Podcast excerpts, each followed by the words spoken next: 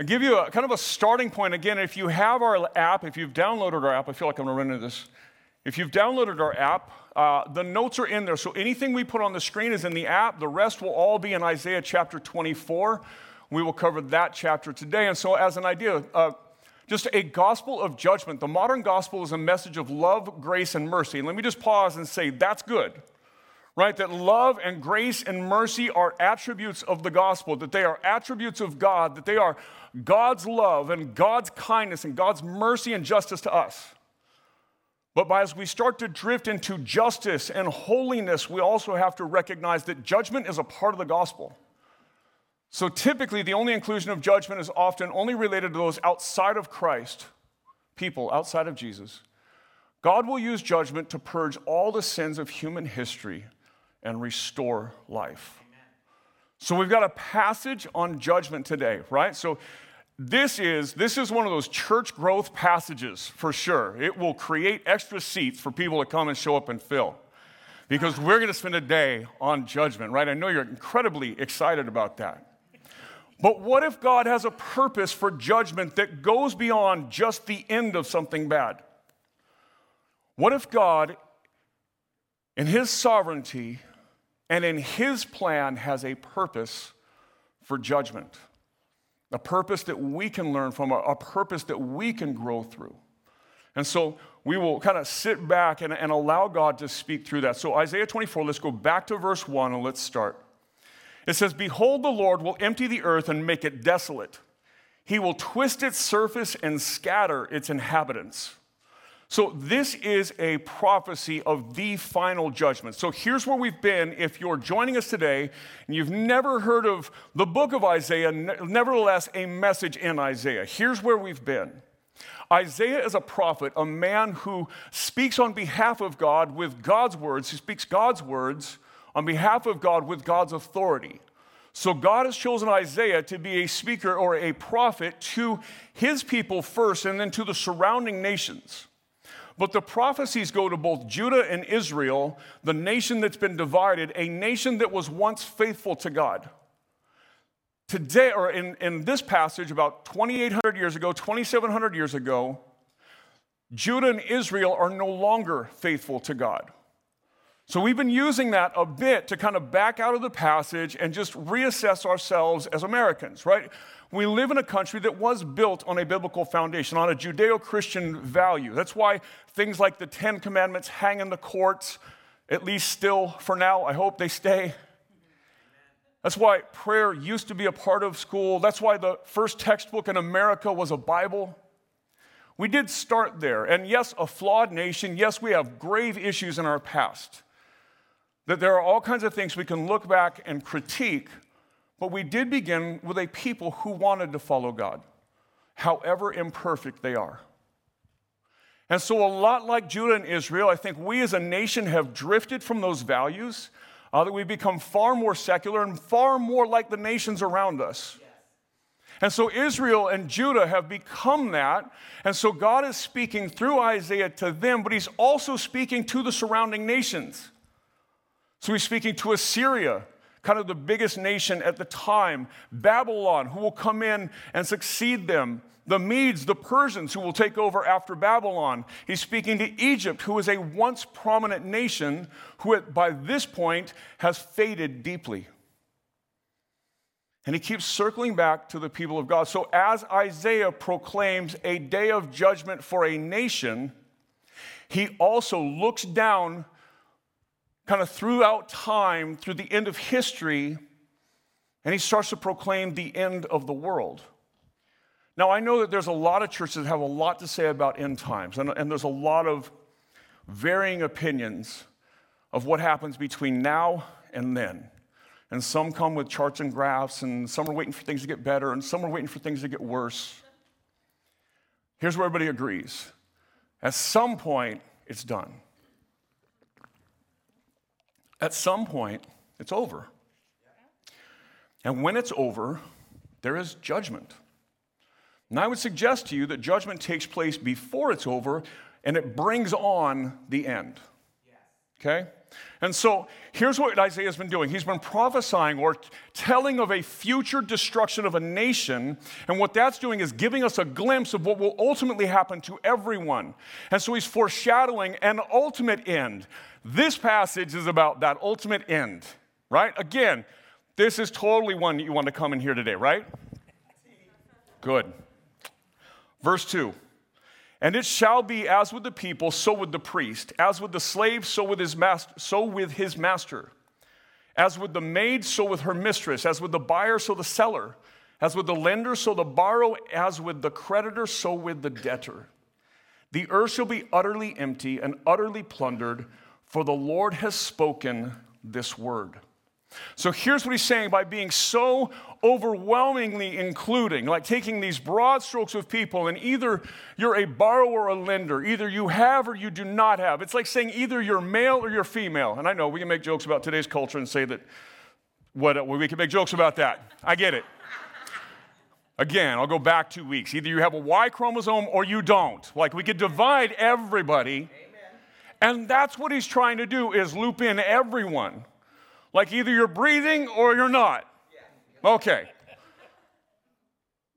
But by naming people in positions of authority and, and people below them, or people that have and people that do not have, he is speaking to a particular aspect of culture. And we see this in our day to day. Sometimes the affluent don't see the same justice as the poor. Fair? Right? There's, there's definitely a story on the news right now about a famous actor who may or may not have had some stuff go on. But clearly, if you're watching from the outside, whether you think, whatever you think about that, clearly there is a different set of rules if you can afford them. Fair? Clearly, there's a, a different set of rules. By the way, I was talking about an actor, not the president. Get it? I get that there's, there's all kinds of stuff going on out there, right? But if you have the money, if you can afford to fight, you could, there is a different set of rules. Or at least there's a different process. So it seems like, as good as our country is, and I don't, there's no better justice system that we know of.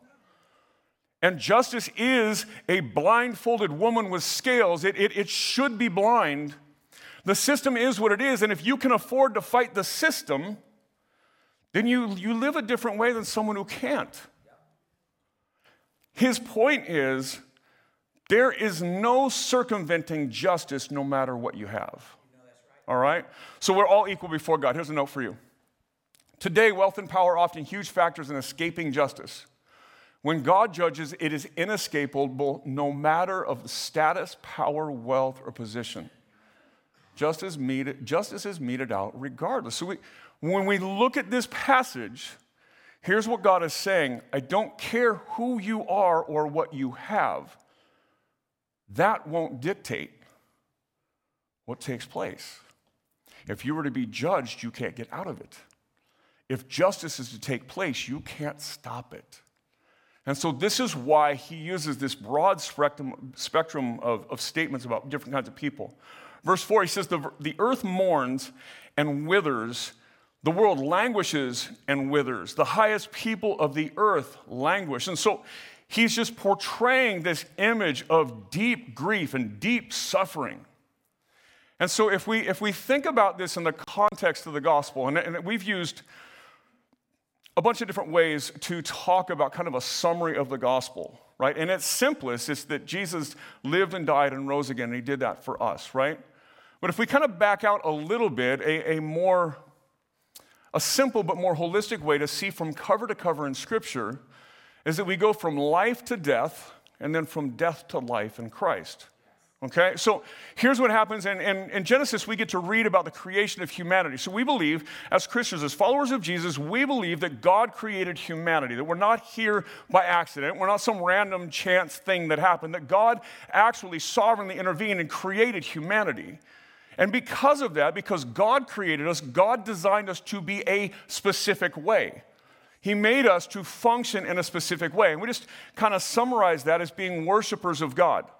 And so we are called to be worshipers of God. That's not just what we do like when we're singing. Yes, those are worship songs or praise songs. but that our lives are to be worshiped, that our lives are to bring glory to God.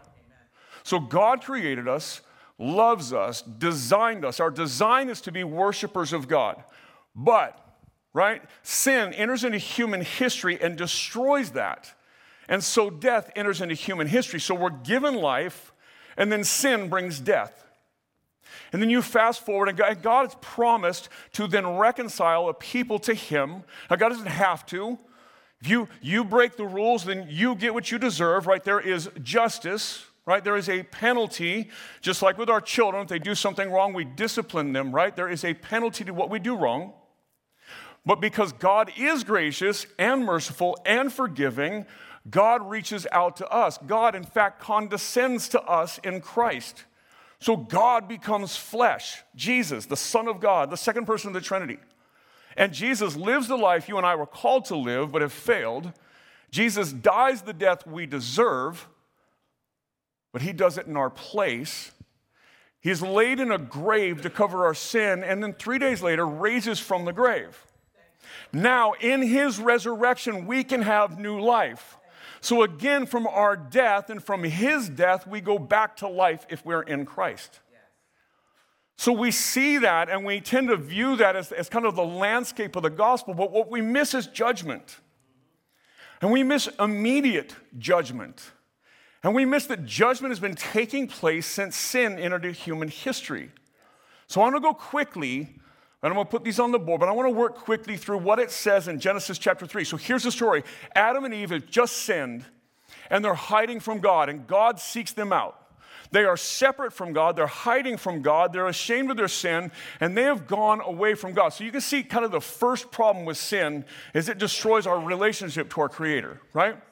And so they're hiding, but again, you can see kind of the first act of grace and forgiveness and mercy as God pursues them. Then he says this I, God, will put enmity between you, Satan, and the woman, and between your offspring and her offspring. And he, now that's Jesus, by the way, shall bruise your head and you shall bruise his heel. So God is speaking to Satan in the garden, who has tempted Adam and Eve. They have sinned, and God curses Satan. So there's a spiritual curse starting off. So now you can see the conflict. Now we have a spiritual enemy, right? And who else is cursing this? Jesus. Jesus will now come and suffer and die for us. Jesus will be judged on our behalf if we are in Christ, right? That's the second part. This is called the, the first telling of the gospel, the proto evangelium. He shall bruise your head, and you shall bruise his heel. Jesus will ultimately crush Satan, but Satan will have a momentary time where Jesus is judged for our sin. So we get a spiritual curse. So the next one relational death. To the woman, God said, I will surely multiply your, cha- your pain in childbearing. In pain you shall bring forth children. Your desire shall be contrary to your husband, he shall rule over you. So, in the basic family, eh, the, the relationships we all should cherish the most, there's division, right? There's death inside of human relationships, death between husband and wife, or there's pain between mother and giving birth. So I don't know what it was like before sin, but clearly this is a result of sin. If you ever had a child, you can speak to this better than I can, right? That this is a problem. So, death of the earth, we don't often see this one. The next verse Cursed is the ground because of you. Now, God speaking to Adam. In pain you shall eat of it all the days of your life. Thorns and thistles it shall bring forth for you. So now the entire earth is cursed because of sin. So we see a spiritual death, we see relational death, we see death even take place in the earth. And I just Listen, if you're, a, we have a pretty diverse political beliefs in the room. And so, if you're on one side and you believe that, that people are causing the change of the climate and people are the cause of the death of the earth, you make a good case for it, at least from the start, right? That humanity caused something to take place. Now, it may have nothing to do with carbon, but that something happened. And if you don't believe in that, let me just suggest to you that at minimum, we've done something wrong. And the world is paying a penalty. The ground, the earth we're on, is paying a penalty because of our sinfulness and corruption. That thistles and thorns and hard ground, all of that was never intended to be. and that work would have been fun and not that we, we should struggle to eat. So even the earth in this is cursed. And then he says this physical death. By the sweat of your face you shall eat bread till you return to the ground. For out of it you were taken, for you are dust, and to dust you will return. Humanity was meant to live with God, and humanity was meant to live in general. Humanity wasn't meant to die. And death is a result of our sin. Now, that's a topic, obviously, it hits home a lot recently as we've lost a loved one in the family. Got family here from out of town, which is great. They're here for memorial, not great, right? I leave directly after church today to do another funeral for close, some close friends of mine. Lost a friend just a couple weeks ago. Like, death is a, is a current reality for me. It's something we're not thinking about in the abstract, but something that, that lands right here at home with me right now. And death is, in a sense, a judgment. Like we will all die. We, we have all sinned, we will all die. Yes. But does that judgment serve a purpose? Verse 5, we'll go back to Isaiah. The earth lies defiled under its inhabitants, for they have transgressed the laws, violated the statutes, and broken the everlasting covenant. So I'm probably going to offend everyone. That's okay. That's what I'm best at, I think. Let's read it again. Isaiah is going to offend everybody. I'm just going to add to it. The earth lies defiled under its inhabitants. So we have defiled the earth. For they, us, humanity, have transgressed the laws, violated the statutes, and broken the everlasting covenant. So whenever I say something that's current or modern, if there's an opportunity to offend both sides, I try. Let's give it, let's just put it that way, all right? Kind of fun, and hopefully you won't throw anything. Okay, so look at our current political climate, right? Debates have happened this week. And again, we have a diverse group of people. There are people on both sides of this conversation, deeply committed to both sides of this conversation. But I want to say this when a chief topic among one side of the party is about, is about no restraints on the aborting of a child, we have an issue. Okay? Don't think you get away with this if you just agreed with me. On the other side, in our state, just below us, we have kids locked up. I'm for national security. I believe if you break the law, there should be a penalty. So if you're an adult and you come over, I'm good with locking you up until we figure it out. I can go that far. But to see kids who have not chosen to do wrong, to see them incarcerated, we've lost our minds at some point. Somewhere, either you agree with the imprisoning of children under the, under the guise of security, or you agree with the aborting of children that God calls human, that God calls life, that God actually has a penalty for if you, if you kill a woman who is, who is pregnant and the child dies, there's an additional penalty. That's actually true in our state, too, believe it or not. But it's a life, it's human. So, somewhere we've lost our minds, we've lost our heart, we've lost our soul. Because from the outside, we've made these political topics and we've missed that there's actual life involved that there's people on the other end of this conversation. That if you believe in national security, great, but tell me what we do with these kids. Tell me that we're not the most powerful nation in the world and that there's not a better answer. And on the other side of things, tell me we haven't lost all our values. That under one person's choice, that we can terminate a life. Something's wrong, right? Can we just admit that? And when we read a verse like this, says the earth lies defiled under its inhabitants, for they've transgressed the laws, they've violated the statutes, and they've broken the everlasting covenant. Can't we just say, that's us? Yeah. Like we've done that. We do that. Yes. Here's a note for you there is deep cultural sin. Our current American culture is so corrupt that one half champion the death of the unborn, calling it choice, the other half champion the imprisoning of children, calling it security. Why would God not judge our country too? Why would God not judge us? And there's more, and the list goes on, the list goes on. And I, and I get it. I've irritated a few. That's good. I'm okay with that. Can we at least consider that we could be doing better? Can we at least consider that if you disagree with those issues, there's something else? Yes. And you don't even have to land where I land, but can we just admit that we're the problem, not everybody else? Amen. And if the world had been perfect until it got to our day, we'd have broke it. You know right. Verse 6 now, this is therefore, he's going to, because of all this, this is what he's going to say. Therefore, a curse devours the earth, and its inhabitants suffer for their guilt. Therefore, the inhabitants of the earth are scorched, and few men are left. So, a curse devours the earth. So, he's saying, listen, because of sin, God is going to destroy the earth. So, an exact, because of sin, because of human sin, the earth will be destroyed. Right? So, there is the, the, this is why, and this is what, right? a curse devours the earth. But then he says this, and few men are left. And so we'll get to that in a minute. But we're actually starting to see glimpses of hope now, as Isaiah writes. Verse 7 The wine mourns and the, and the vine languishes, the merry hearted sigh. The mirth of the tambourine is still, the noise of the jubilant has ceased, the mirth of the lyre is stilled. No more do they drink wine with singing. Strong drink is bitter to those who drink it. Here's what he's saying all human comfort will be taken away.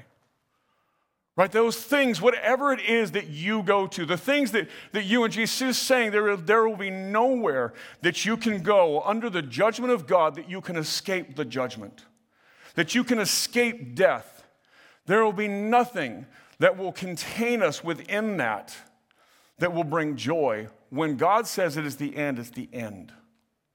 He says, in that day, in that day, that day will come Verse 10 The wasted city is broken down. Every house is shut up so that no one can enter. There is an outcry in the streets for lack of wine. All joy has grown dark.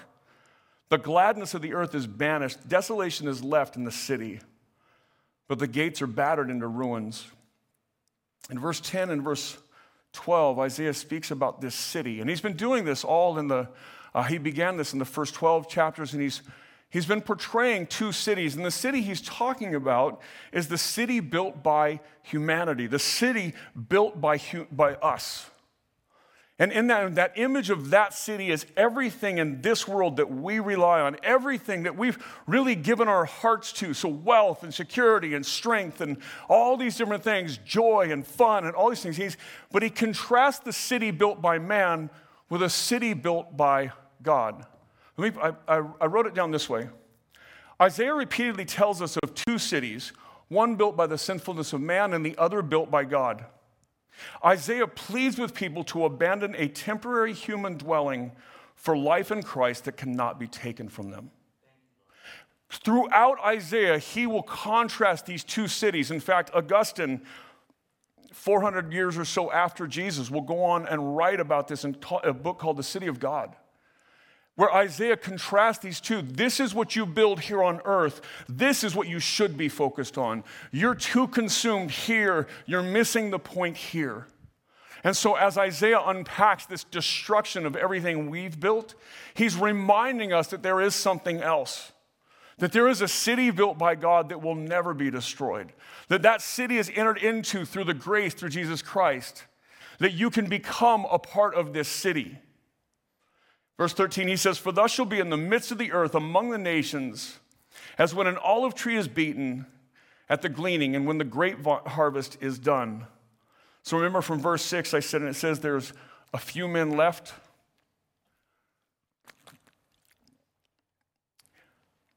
As the earth grows, let me rephrase that. As humanity grows more and more wicked over time, God says that He will destroy the earth. I know there are people that believe that there will be a season where many will come to faith and it will start to consume the earth and the earth will grow better and better. And I just I would say this I don't think so. I, history doesn't say so. And I don't think that the, that's what the Bible is saying either. And it's passages like this that say this that it seems like so much corruption will cover the earth that there will just be a few people left that worship Jesus that the number will be small, that there will be a few men left. And so he says, he gives this image of harvest, right? He says, as an olive tree when it's beaten, and when they would gather olives, they would beat the tree of olives, and what would fall would fall, and they would collect that. And inevitably, whenever they collected that, same thing with the grapevines, there's something left over. Other books of the Bible, Ruth is a great one to think through. Talk about gleaning, where you could come in, you could glean from the edges or glean from what fell. So during harvest, obviously they're going through and they're getting the vast majority of it. There's always something left over. And that's the image that God gives us for the judgment of the earth. That although the vast majority be wiped out, there will be a few that still cling to Jesus for life. As God goes through to destroy humanity, there will be some. There will be a remnant, is another word that Isaiah has used. There will be people, those who remain are the redeemed. Verse 14, it says, They lift up their voice. So these people, they lift up their voices. They sing for joy over the majesty of the Lord. They shout from the west. Therefore, in the east, give glory to the God. In the coastlands of the sea, give glory to the name of the Lord, the God of Israel. From the ends of the earth, we hear songs of praise, the glory of the righteous one. But I say, Isaiah speaking, I waste away. I waste away. Woe is me, for the traitors have been betrayed. With the betrayal of the traitors have betrayed. He gives two responses to the righteous or the redeemed or for those in Christ.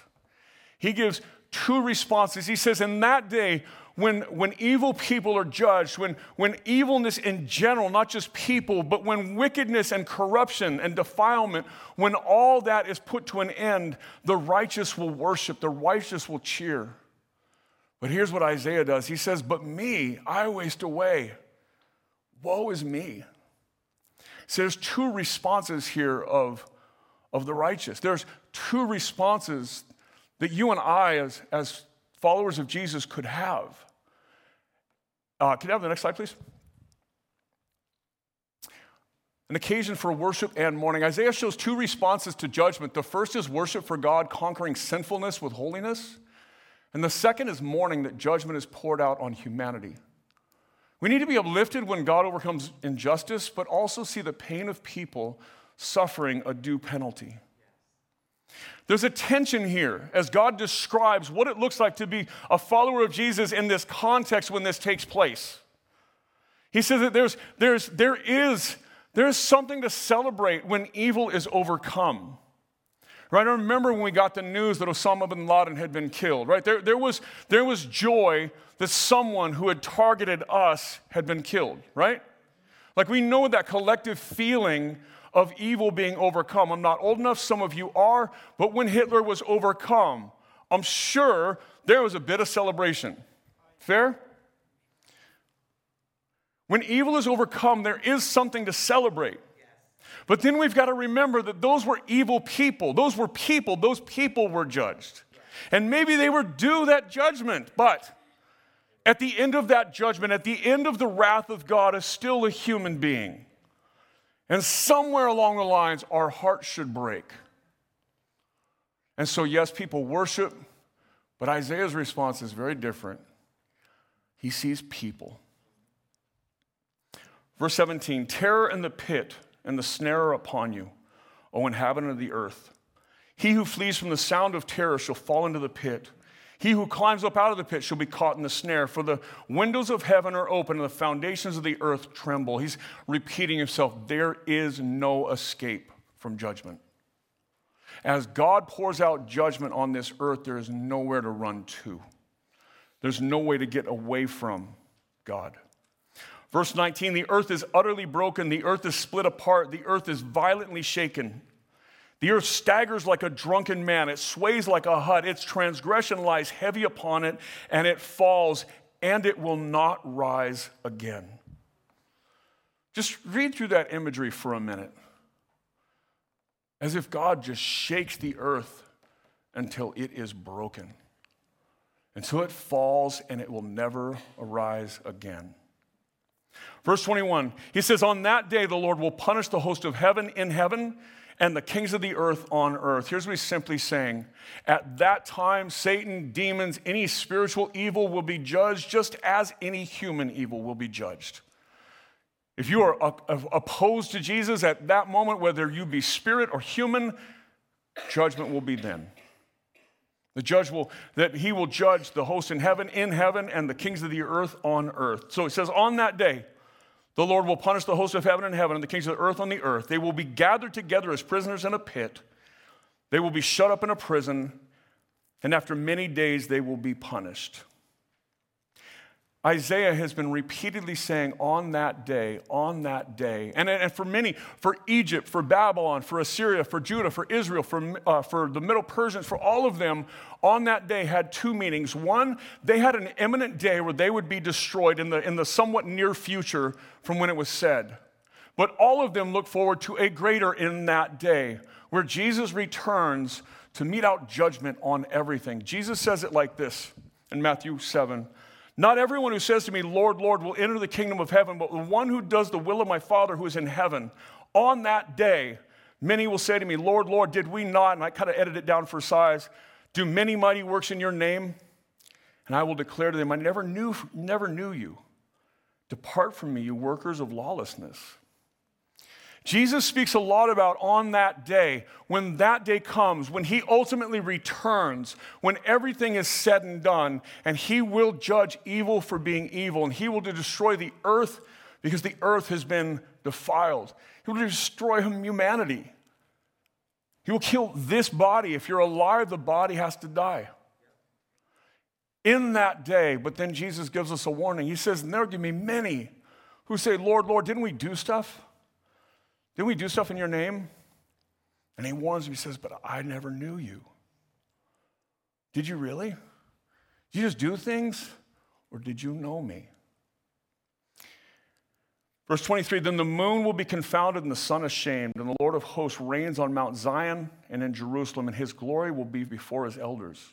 He says the moon will be confounded and the sun ashamed. Here's what he's saying and you can read more about this. Like in the book of Revelation, it talks about there will be no more need for sun or moon or light because earth, the remade, the new heaven, the new earth, the new Jerusalem, all will be remade and light will proceed from Christ. It says the, the moon and the sun are like ashamed to even be called lights because Jesus reigns in glory. I said this in the beginning. We started Isaiah. There's a lot of heavy chapters, but in no Christian church at any time should a message be so heavy that it leaves you here with the weight of the heaviness without some, without some hope at the end. And Isaiah's vision ends with Jesus reigning eternally.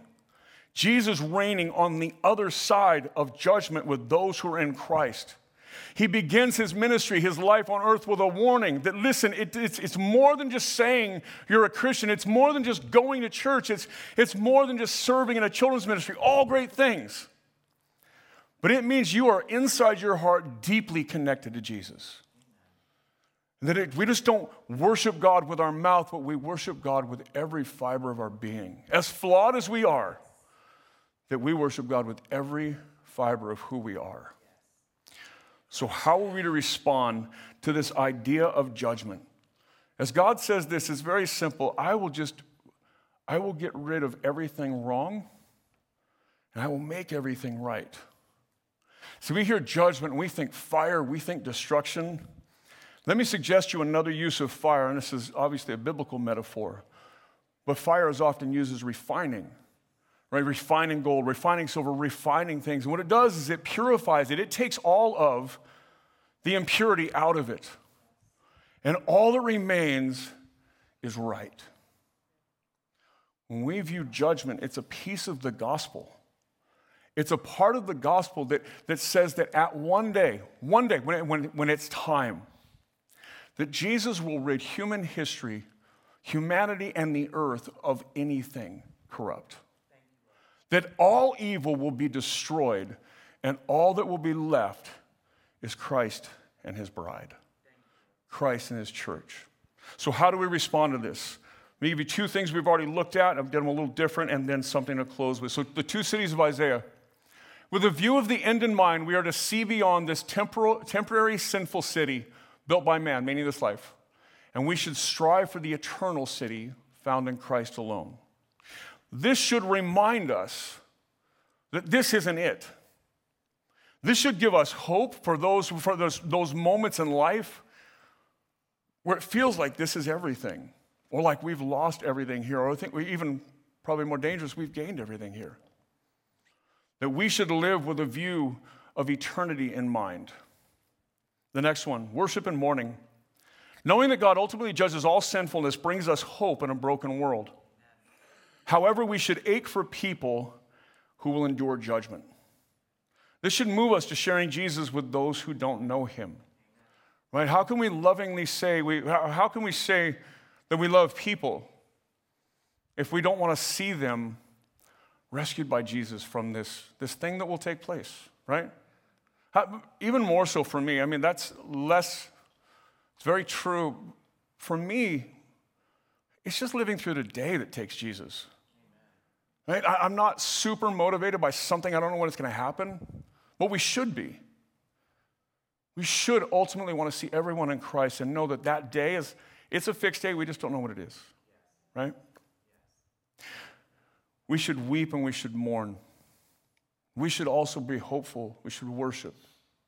We should know that, in fact, the passage I'm going to use, I have a funeral today right after this, and that one of the passages I'm going to use is just in Corinthians where, where Paul promises you get a new body.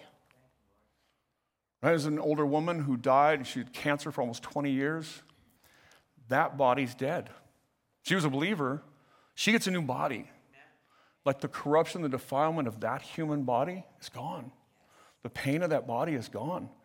So, yes, we mourn, but we should worship and have joy too. And I'll close with this verse out of Revelation.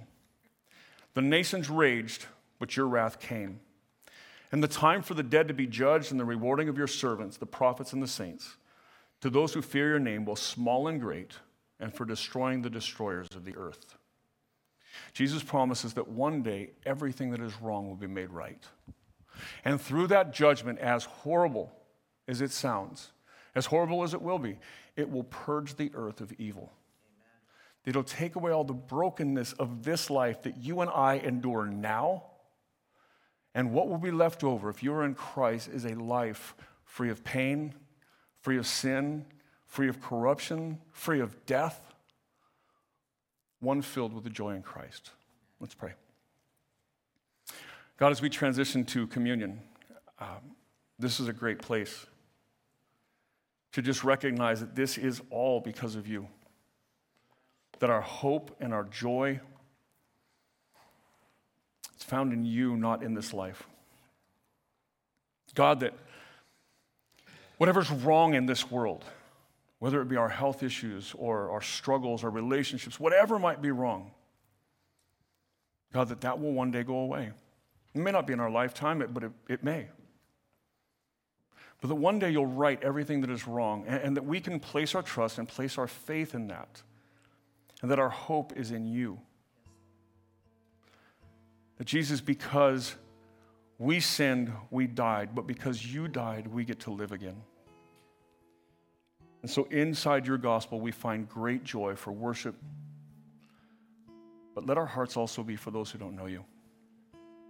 Let our hearts ache for those who need you just as you did, Jesus. And because of that heart, we're here today. Jesus, as we as we take communion, I pray that you would, that you would lead us through this time.